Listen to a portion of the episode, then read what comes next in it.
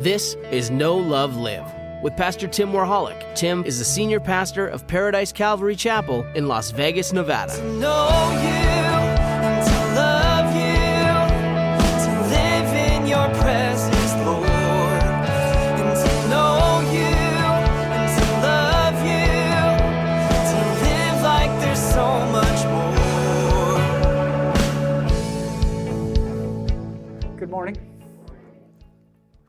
Turn with me, if you would, to the book of Ephesians, and we will start in chapter 2. And if you need a Bible, just raise your hand up. Uh, the gentleman in the rear will take care of that for you. Anyone at all need a Bible, just raise your hands. You will need it this morning, unless you've memorized the entire book of Ephesians.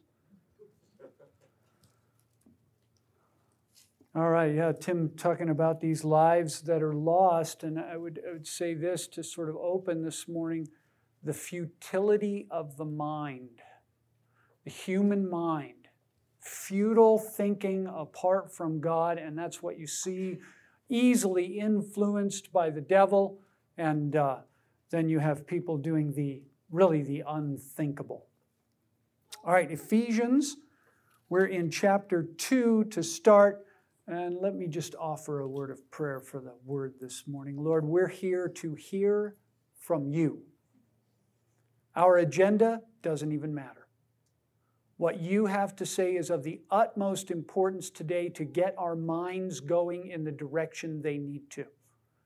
So we'd ask for your mercy and your grace in this time of hearing, Lord. Anoint our ears to receive that which you have for us this morning. And we ask in Jesus' name, amen. All right, at the uh, midpoint of chapter 2, in verses 8 through 10, we, uh, when I was with you last, discussed these in depth, and they say the following For by grace you have been saved through faith, and that not of yourselves, it is the gift of God, not of works, lest anyone should boast. For we are his workmanship, created in Christ Jesus for good works, which God prepared beforehand that we should walk in them. So, when we discussed this last, the reality that we came to was that I'm not doing anything to get saved. God is the one doing everything in my salvation. And it's not by works that I can do. Why? Because I would immediately, in the futility of my own mind, boast about it. Right? Hey, you know how it is when you do something good. right? Right? Hey, hey, did you hear about that good thing I did today? Right? You know, hey, God, check me out. It's like, what? We would boast, obviously, for that. And so it's by grace, not of works, and then maybe the most important idea in this thought is for we are his workmanship. He's the one working in you the changes that are necessary. Not you. I'm going to give you some things to look for in your Christian walk today that should be evidences not of you doing a good thing, but rather God working in you and causing good things to come out of your life. As a, a young Christian, I was, uh, I was one of those guys that when I hit my head, it triggered a landslide out of my mouth. And it wasn't an edifying landslide. And as time went along, and I shared this with another famous guy, Pastor Chuck, he, when he told the story, I said, Oh, I'm like that. I'm like that. I was glad to hear that somebody else was as bad as I was. And it was Pastor Chuck, of all people. It was awesome. but over time, a change occurred, and one day I smacked my head on something and I didn't cuss for the first time in my Christian life. And I was like, whoa, something's happening.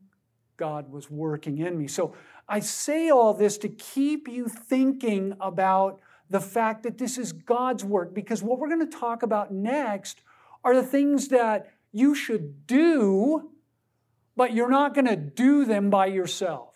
The Holy Spirit is going to be working in you. you so, this is kind of like we're going to look at the things that God is going to change in your life. And it's going to be different for everybody. He's, he's given us individuals uh, with different gifts. He's given us, uh, we're created differently. We have different propensities for sin, but yet He's going to be working all in all in every one of us for His purposes. So jump over now to chapter 4, and we'll look at this idea of walking this morning. Walking is good exercise for you. If you go out on a walk, it will be healthy for you. You'll feel better. Uh, you'll like these things. And so, uh, just using the analogy of exercise, I want to think about walking spiritually. If you walk spiritually in a certain way, it is good for you. It's good spiritual exercise to walk your Christian walk in a given way. And we're going to see here how Paul lays that out for us. He says in verse 1 of chapter 4 I, therefore, the prisoner of the Lord, he's been captured by the Lord. He's currently uh, in jail, but he's telling us, hey, this is how you should walk, even if you're in jail for not doing what. Uh, not doing anything wrong. He says, Walk worthy. I beg you to walk worthy of the calling which, with which you were called. And do it in a certain way. Look what he says with all lowliness and gentleness, with long suffering, bearing with one another in love, endeavoring to keep the unity of the Spirit in the bond of peace. So he says, Look, I want you to walk in a way that's worthy, maybe better translated, fitting walk in a way that fits being a Christian. Kind of get in the flow of what God's saying and doing in your life. That means you got to get into His Word to know the Spirit works through the Word in your spirit to produce the fruit of God. And so knowing the Word is helpful that way. And He says, look, your walk should be characterized with lowliness and gentleness. Now, today, I cannot think of a thing more opposite from the world's way of walking you know, they're blustery and loud, and you got to show off, and you, you know, you got to just be this, uh, this kind of advertisement for all the wrong things. Somehow that's good these days. He says, you, you walk with lowliness. How many people, I mean, think about the contrast here. How many people do you know at work tomorrow that if you were having a ca- casual discussion with them, would say to you, you know, this weekend I was really working on being lowly trying to really fine tune my gentleness skills. No, they're probably in a fight with somebody verbally or maybe uh, physically. Uh, they were busy telling everybody what was going on. You know the game. But he says, Look, you guys, as Christians, you should expect coming out of your life and you participating in the idea that I'm not as important, I'm not the most important thing. The other things are more important to me. Other people are more important than me lowliness, long suffering, putting up with other people, bearing one another, he says in a little bit. Putting up with other people. Now, what, I, what I'm going to say next might come as a shock to you, but you're messed up. I can just look around the room. You're all messed up. Every one of you. You know how I know this to be absolutely unequivocally be true? I'm messed up right? And if I'm the measure, you guys are you're in trouble. We're all messed up. We all have different foibles, problems, sensitivities. We all, you know, think we know what's going on sometimes and uh, all of that. And yet, the reason, and maybe you've noticed this, you know, the reason why people get along so well in church for the most part? Because they recognize they're not the most important thing. They're lowly. They're like, hey, you know, everybody's messed up. Let's just let's work to get along together. It's funny to hear people on the news saying we ought to just love each other and get along with one another. How are we going to do that if we don't have the Spirit of God? It's not going to happen. It'd be, I'm not sure whether to cry or laugh about it, right? People want that kind of a world, but they have no way to get to it unless they have the Spirit of God living inside of them. He says this endeavoring to keep the unity of the Spirit in the bond of peace. That's what we're just talking about right now. The idea of the church as unified because of the way we see ourselves. Walk worthy. When you walk this way, and look at, look at the oneness that Paul talks about here, verse 4. There is one body and one spirit, just as you were called in one hope of your calling, one Lord, one faith, one baptism, one God and Father of all, who is above all and through all and in you all. Now, talk about a statement on unity, right? God is completely unified in the Godhead. There's no, the whole, you know, J- Jesus is never saying, Didn't you see that, Holy Spirit? What? There's never an argument. They're never out of step with one another. They're always in perfect unity. The Spirit of God works that way. And so for us, that's the example of us endeavoring to have that same unity in the church body. Now he goes on he says, Look, there's perfect unity, but there's also diversity. Verse 7 But to each one of us, grace was given according to the measure of Christ's gift. Therefore, he says, when he ascended on high, he led captivity captive and gave gifts to men. Then Paul explains. Now, this he ascended, what does it mean that he also first descended into the lower parts of the earth? He who descended is also the one who ascended far above all the heavens that he might fill all in all things. Like he's explaining that verse for us. And he says, uh, there is this ascension that happened in which Christ was uh, placed all over all, and he gave gifts to the people in the church for work to be done. And when he says, he also, look, assuming he ascended, it means something else.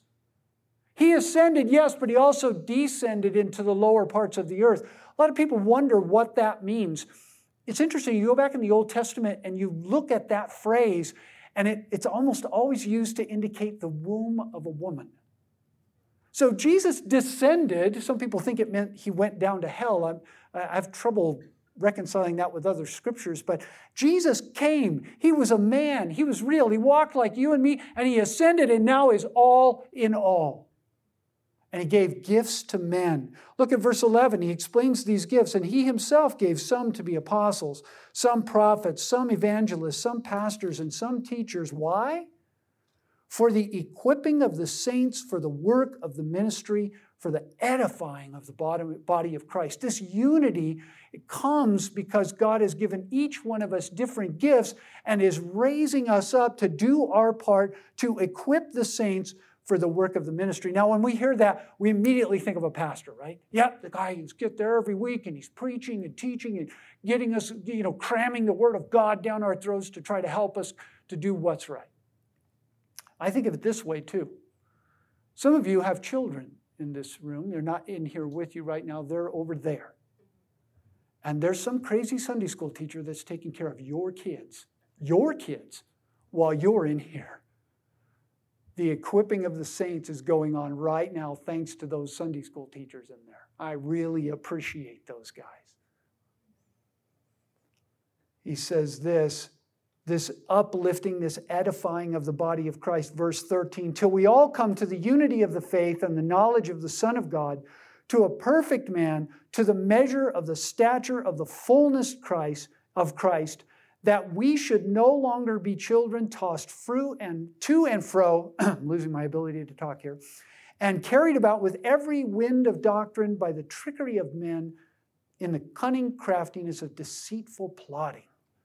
He says, Look, we need this unity in the body. We need the unity of understanding the truth. We need this giftedness to express the truth and make it available to be expressed because we don't want to be children. We don't want to be technos. We don't want to be young, unable to understand, unable to move about the world with knowledge because we'd be like a small child. He says, rather, we should be taught, uh, rather, we should no longer be that way because it ends up like this being tossed to and fro. I mean, just from one thing to another, right? One fact to another, one issue to another. We're not, God isn't calling us to be that way. We have available to us the truth. And we can use the truth of the Word of God to filter what we hear and see that's coming at us from every angle. And it comes, he says here, by the trickery of men. Look, it's not just that men are wrong, right? But they'll actually try to trick you into believing a lie so that their agenda can go forward. And I have about a million examples I could give you right now of people out in the world who are telling you something that is blatantly not true, hoping that you'll believe a lie, trying to trick you into believing something that isn't true. They're out there. They do it in the cunning craftiness of deceitful plotting. Hey, they're thinking it through. They're thinking, if we do this, then we'll get this response. So let's say this, even though we don't really mean that. It's sort of like a shell game, you know? They're moving stuff around all the time. We need to be able to see that and deal with it. For us, speaking the truth in love, that we may grow up in all things into Him who is the head, Christ. We need the truth, not this other stuff. From whom the whole body, joined and knit together by what every joint supplies, according to the effective working by which every part does its share, causes growth of the body for the edifying of itself in love. Right? Ultimately, as we learn about the things of Jesus and we grow together, guess what naturally happens to us? We start to love one another more. Why? Because we're exposed to the love of Jesus. We see the needs of others, and we're sparked by that love of Christ to help one another. He says, So walk worthy. Walk worthy of the things of Christ. You, you, it insulates you from the things of the world. It builds up the body. You got a place to uh, use your gifts. And he goes on in verse 17. This I say, therefore, and testify in the Lord that you should no longer walk. So he flips it over now. You should walk worthy, but now he says, hey, don't walk like this. How? As the rest of the Gentiles walk in the futility of their mind. I used that phrase earlier. That when he says the Gentiles here, we're thinking about the world, right? There's neither Jew nor Gentile now, but he, he, we're, we're thinking about the world in this sense of the church and the world. That would be a better uh, analogy, perhaps, at, in our time frame. But don't walk like the rest of the world. They're walking in the futility, the uselessness, the inability to clearly think and discern the truth, the futility of their minds. And how, how is it that this plays out? They have their understanding darkened being alienated from the life of God because of the ignorance that is in them, because of the blindness of their heart. People today, when you tell somebody today that they should stop sinning, you might as well tell that pole in the middle of the room to stop being a pole. It can no more stop being a pole than you could change it from a pole. People can't stop sinning today. People want people to be good. Why can't people just be good? Because they're people. And as, unless they have the Holy Spirit living inside of them and working in them, this work that we talked about earlier, they have no chance. They can't even grasp the truth. They get tossed around with every new thing that comes around. I think about this in terms of, you know, just the simple things in life that, that people can't understand. It says here further that being past feeling, They've given themselves over to lewdness to work all uncleanness with greediness. I mean, this idea of ex- exponential uh, growth of lewdness. I mean, look at our culture, man. You can't even turn on the TV if your kids are in the room. You got to be careful what you're turning on, right? You have to be careful of what's go- what's coming in from other avenues, the internet, uh, the porn industry is a four and a half billion dollar B billion dollar a year industry. Lewdness is rampant in our society. They, we, we, they love it. They're, they're blinded. They think it's good that we should continue on it. And they're greedy about it. But look at he says here, but you have not so learned Christ. If indeed you have heard him and have been taught by him, as the truth is in Jesus. This is not you. If you're a Christian, that kind of futile thinking, that weird nonsense going out there that doesn't going on out there that doesn't make any sense to us, the reason it doesn't make any sense to you is because you have nothing to do with it. You got something else going on inside of you. It's the work of the Holy Spirit. You have learned Christ. So this other stuff isn't for you. And look what he says now in verse 22 that you put off concerning your former conduct the old man, which grows corrupt according to the deceitful lusts, and be renewed in the spirit of your mind, and that you put on the new man, which was created according to God in true righteousness and holiness. Two key things here put off and put on. And the idea, the picture here that Paul is painting is that you have, imagine, fellows, if you work outside, and I do, I work at a mine, so it's dirt everywhere. Uh, I mean, you just, all you have to do is show up at work, you're dirty before you get from the gate to the shop, right? There's dirt everywhere. Dirt's kind of important to us, has gold in it, so we kind of like it. But once you're done sweating in that shirt for 12 hours and it's covered with dirt, you come home and you take it off and you throw it to your wife. What does she do with that? Don't touch me with that. Take, that's what Paul is illustrating here. Take that dirty, sweaty, old shirt of the old man off and get rid of it. And put on the clean shirt of life in Christ. Put on the new man, which is created according to God in true righteousness and holiness. Righteousness and holiness is something that God wants to impart to you by His Spirit. But you have a you participate in this by putting that on. There's an action. And what are those actions? Look here in verse 25. Let's just we'll use these as examples, but you can make them broader in your own life. He says, First, therefore, putting away lying, let each one of you speak the truth with his neighbor, for we are members of one another. Instead of being a liar, now you're a truth teller. That's an objective in your life now. Hey, I'm working on telling the truth.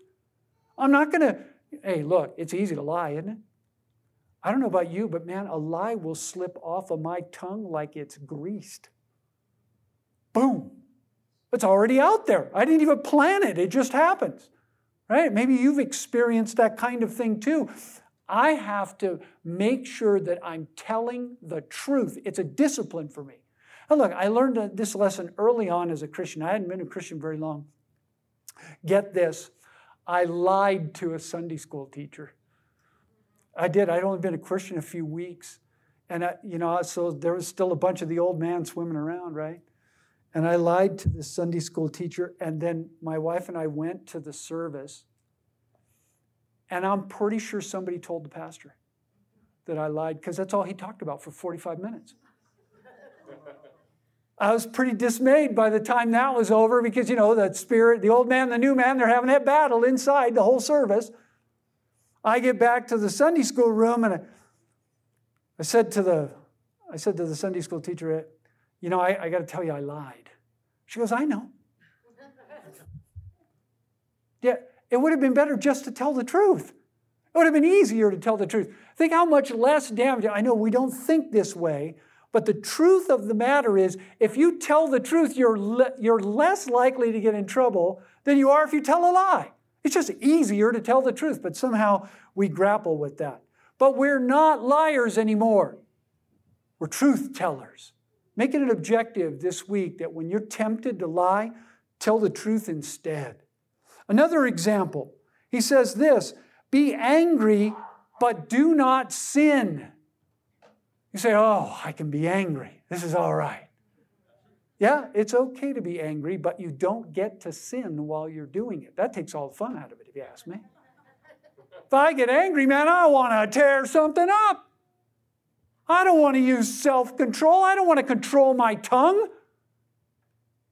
So, this being angry thing just sort of lost all its flavor here. Don't, don't be angry and let it lead you into sin. Look, if you're going to be angry, be angry over something that is worthwhile. And if you are angry, how do you channel that anger into righteous action?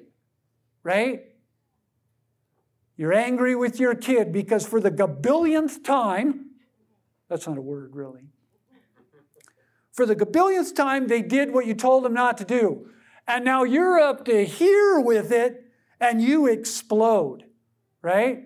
Just give me any weapon within reach, right? I'm going to teach that this is it, right?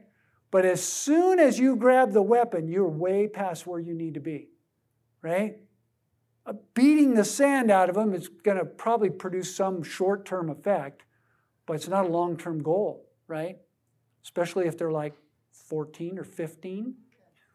They might be able to grapple with you for the weapon, right? The reality of the situation is that anger has to be channeled into a righteous, uh, resolving uh, situation where you bring about real change, not just violence. And look, I'm a proponent of spanking children. Don't, don't misunderstand what I'm saying here. I'm not saying that we shouldn't do that. I think that if you're doing it in anger, you're out in left field. You need to call that back. If you're going to discipline your child, make sure you are calm, cool, and collected before you do it. Otherwise, you won't produce you won't produce what you need, what you want to see out of your child. Anger, got to control it. Next one. Oh, and don't let me forget verse 27 here. Don't give place to the devil. In your anger, you can invite the devil right in without even realizing it because you've sort of, it, has been said that uh, true anger is a, loss of control of your mind. You've actually, lo- if you're truly angry, you've lost control. It's a form, they say, of madness. So keep your cool and don't give the devil a place to work in your family or your life. Verse 28 Let him who stole steal no longer, but rather let him labor, working with his hands what is good, that he may have something to give him who has need. Someone who's in need. Look at the, the juxtaposition of those two things. You've got a thief which takes what he wants so that he can be gratified. And all of a sudden, that guy stops being a thief and starts being a working, giving Christian. Whoa! What a change! That's what we expect out of the Spirit of God in our own lives, is that you stop stealing. You make it a point to be honest in your dealings, right? All of them. Honest in all of your dealings. And then, you know, when you do that, when you're seeking uh, in that way to be honest, God provides for you, and suddenly you're able to provide for others. Right? You become a fountain of help rather than a, a, consuming, sort of needy thing that uh, you know thinks about stealing in order to get what they want. It's not, not what a, how a Christian lives, not how the Spirit of God works in the people of God. Look at let's talk about your mouth for a minute. Let no corrupt word proceed out of your mouth, but what is good for necessary edification, that it may impart grace to the hearers. Your mouth. Ooh. Even though you brush your teeth this morning, your mouth, my mouth. How quickly we can use that thing in our head to slice somebody into little teeny pieces, right? Just naturally. I don't even have to hardly think about it.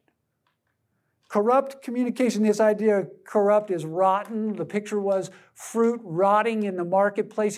Buy rotting fruit, you know, all those flies are flying around it and everything. Is your speech like that? Do you let that sort of corruption come out of your mouth? You shouldn't anymore as a Christian, but rather it should be what is good for necessary edification. Edification comes from the word edifice, it's a building, building things up. Does your speech build up the people that hear it? Or are you busy tearing it down, tearing them down? Be careful what you do with your tongue. You want to impart grace to the hearers. This is an important concept because grace is what? Unmerited favor, right? When you show grace to someone, you're giving them favor they don't deserve. So, in your speech, and I think especially with unbelievers, so many of you are like me, you're going to go to work in the morning, right? And you're going to deal with people there. This is a great place to be a witness for Christ without ever saying a word about Jesus at all. If you give them unmerited favor when you talk to them, you build up the people around you. Because it creates, when you do that, it creates opportunities for you then to talk about Jesus. You know, you're saying, telling somebody, hey, that's a great job that you did, or uh, man, I like the way you did that, or whatever. You're busy building them up instead of talking behind their back or whatever. And when they, when they, because people like to respond in kind to that. So when they respond in kind to my graciousness by being gracious back to me, you know what I can do? I can praise the Lord. I can tell them, hey, you know, I'm blessed. God has really given me an eye for doing this, and I'm thank you for noticing it. I'm just, I'm blessed. All of a sudden, now God just got the glory in that conversation, and they got to hear a little bit about the Lord. All right, your speech should impart grace to the hearers. Be careful with your speech because it can grieve the Holy Spirit, he says in verse 30. And do not grieve the Holy Spirit of God by whom you were sealed for the day of redemption. When you use your mouth, when you steal, when you lie, when, when, when you're angry beyond control, you grieve the whole the Holy Spirit is actually hurt, grieved. Oh man. You know how grieving feels, right? Word is used here on purpose. Hard, hard to think of breaking God's heart, isn't it? Hard to think of that. But yet that's in a picture of what we do to the Spirit of God when we allow ourselves not to be uh, changed by God and participate with that. Here's a laundry list in verse 31. Let all bitterness, wrath, anger, clamor, and evil speaking be put away from you with all malice. Put that nonsense off. I mean, think about all those little things in there uh, evil speaking, you know, talking behind somebody's back, saying things that aren't true. Bitterness. Oh, easy to be bitter when you're angry. And then you can just add, stay angry for a while, you'll add some nice bitterness to it. You'll really feel good then. Right? Isn't that wonderful? No, put that stuff away. He says, put it away. Wrath, anger. Wrath is just losing it, okay? Anger, we already talked about. Put it, put it all that away from you, and all malice too. Malice is kind of the intent that you want to hurt someone. Put that away. We don't have any place for that. Look, replace it with this, verse 32 Be kind to one another, tender hearted, forgiving one another, even as God in Christ forgave you. The forgiveness that we bask in and thank God for the grace that's working in our life, he says, look, spread it around. Be kind to one another. Work on this with believer and non believer alike. It is the greatest witness that you can have in a world where people don't even want to, people don't want to be kind to one another. They're busy elbowing to try to get to the front themselves. When you're kind to other people, they notice it. They notice something is different tenderhearted, man. You know, we think about those people in these cities across the United States that have been they've been harmed. These are families, they're going through it. They, they didn't wake up yesterday morning thinking that it was going to end like this. Tenderheartedness says, man, I care about that. And so, you know, we hear people, we don't want to hear about prayers and thoughts. Yeah, we do. We do. Tim's right about this. We do. Those, that's important. That shows that we're tender-hearted. We're not so callous that we don't even care anymore. Oh, oh, look, 29 people died. Oh, whatever. What's for breakfast? We actually care. Tender-hearted. So these are some of the these are some of the characteristics that I expect to see coming out of you if you're a Christian. Right? And what, what do I say that? What do I mean by that? That means that you have received Jesus Christ as Lord and Savior. You have said to Him, Lord, I am wrong. You are right. Your word is true. And I don't care what it says. I'm going to give my life to you. You're going to, you promise to pay the price for all my sins. In return, I give my life to you. That kind of person, that saved person, will then be filled with the Holy Spirit, and this is what we should expect to see coming out of them. I'll challenge you this week, read chapter 5 as well. There have, we have more walking instructions there walk in love, walk as children of light, walk circumspectly. Kind of keep reading on this idea of walking uh, with the Lord and see uh, the wisdom that will really uh, minister to you, I think. But I want to divert now to this idea of futility of mind. I think it's really appropriate for today uh, that the Lord put this on my heart last evening about being tossed to and fro. the futility of man's thinking today. And we'll, we'll put that up against knowing the truth of the Word of God. I, you know, we, it's, it's a back and forth, this picture of being tossed to and fro like waves. Uh, I was with my grandchildren over at Cowabunga Bay yesterday, and we were in the wave pool. So I have a fresh, you know, wave crashing over your head kind of feeling about what I'm saying. The water is going back and forth. You're up, then you're down, you're up and down. Think of this now in the futility of the mind of man today. Oh, just we just go in crazy directions. I remember, I remember when eggs were bad to eat. Then eggs were good to eat. I remember brush your teeth this way. Oh no, brush your teeth this way. And those are funny examples, right? But we can't seem to make up our mind on the simple things, but then there's other things too. You think about uh, today this idea of global warming, right? Global warming. We're, we're told today that, that you know, I, I think of some famous person recently said that we have 12 years left. I don't know where they got the number, but we got 12 years left. It's almost over right? Well, first of all, I'm pretty sure it's not almost over because the book of Revelation doesn't mention global warming.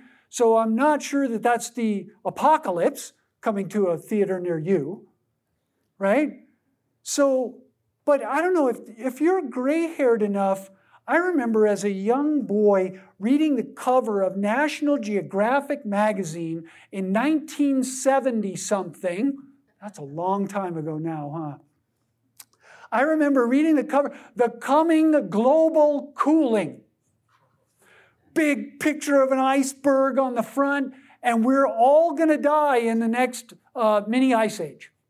They were sure of it. But then somehow somebody turned off the freezer and turned on the heater. And now we're going the other way. Now, I'm not getting into a debate about whether man has caused that or not. I just like to filter things via truth, right? I have the truth of the Word of God, so I filter by this truth. So here we are, they're telling us it's almost over. So I start to evaluate what the they is saying, right? My favorite uh, uh, truth that wasn't truth is a gentleman from the, ni- from the 1990s, Al Gore. You probably know who he is. He said, and you can look this up on the web if you want to know if I'm telling the truth or not. He said in 1996 that by 2010, Florida would be underwater, that the ice caps would have melted. We wouldn't know what snow is anymore in Great Britain. It was, it was just all going to go away. Now, I like predictions. Bible's full of them, right? So I'm into predictions. You know, I like Bible prophecy. That's good. But if your prophecy doesn't come true, what do you know about the prophet? He's a liar. He's not a prophet at all. So when you see stuff like this happening, and I, I said that maybe more strongly than I, no, I guess I did mean it that strongly. you look, if you want me to believe your truth, it actually has to be true. Otherwise, I'm tossed about to and fro. I'm done being tossed. I'm not a salad right? I'm done being tossed. I have the truth of the Word of God, and if what you say isn't true, then I'm not going to believe it. I'm sorry. Here's an even more, I think, essential to right now, today reality in this same vein of being tossed to and fro. The issue of transgenderism. Now, I'm not pastoring a, church anymore, so I can talk about this stuff and then I'm going to go home. right? Um, and Tim will deal with the outfall.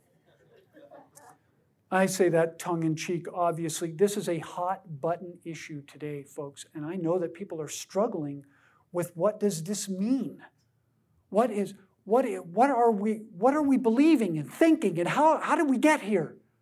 And look, this thing of transgenderism, it's a thing, right? It's called uh, gender dysphoria.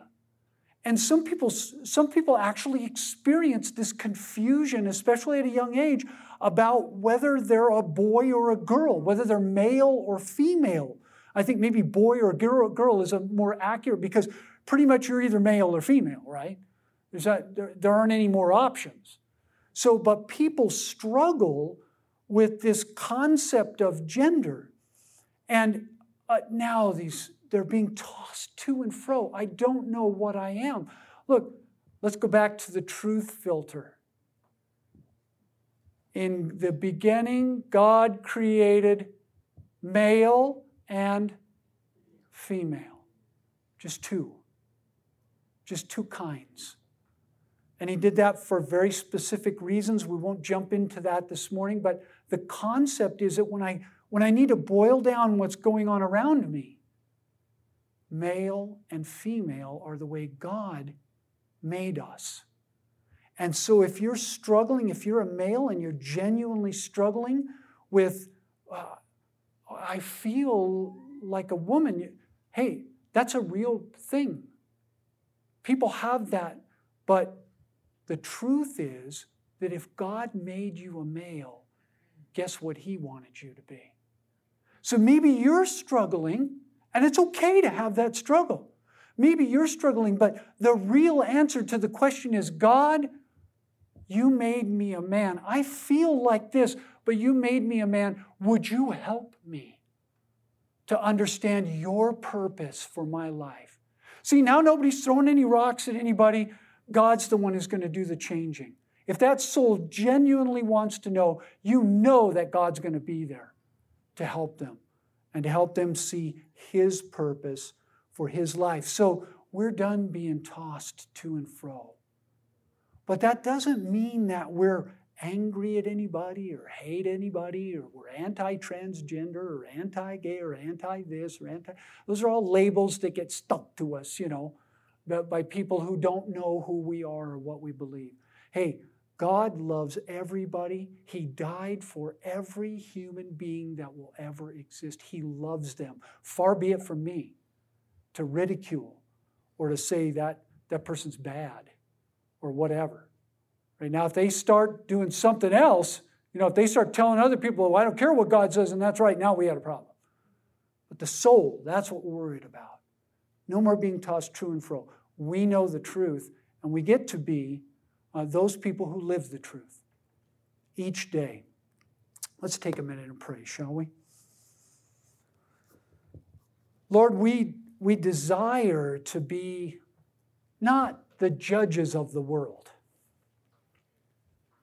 but we, de- we desire to be knowers of the truth and people who walk in that truth each day. And Lord, you've shown us in your word this morning how it is that we should expect the Holy Spirit to be working in us to walk. What we should be seeing, the, the changes that you're producing in our life, Lord. And then we, Lord, ask today that by the Spirit of God, you would help us walk in that newness of life.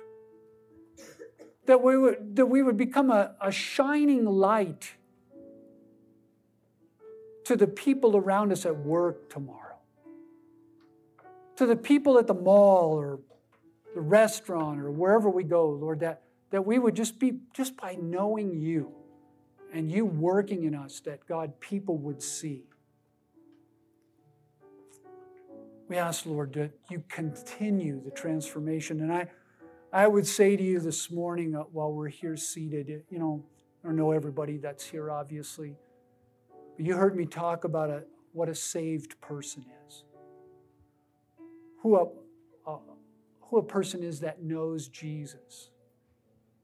They're a person that is, has admitted they're a sinner. They know that they're headed to hell. And they know that they need someone to save them because they can't save themselves. That's what a, a, a person who comes to know Jesus realizes. And Jesus' blood and body given on that cross pays for their sin. And because of his work there, hey, you're headed to heaven.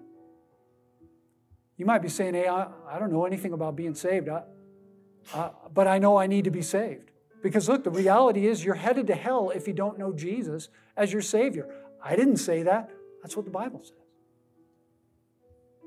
So I want to give you a chance this morning. You know, maybe you're just, your gut's in a knot and you don't know what to do. I would say to you this morning turn to Jesus. I'd like to pray with you right now, in fact, that if you'd like to know Him as your Lord and Savior, I would pray for you right now. All you have to do is raise your hand, and I'd pray for you right now. Anyone at all, you're tired of living in this unknowing, crazy, doesn't make any sense life, and you want to know the truth. Anyone at all. Lord, we thank you for the truth. As we prepare to take communion now, Lord, we ask that you would uh, cause our hearts to draw near and to really think about this truth of salvation. We ask it in Jesus' name. You guys can come and retrieve the elements, and uh, then we'll take them together Um, when you have.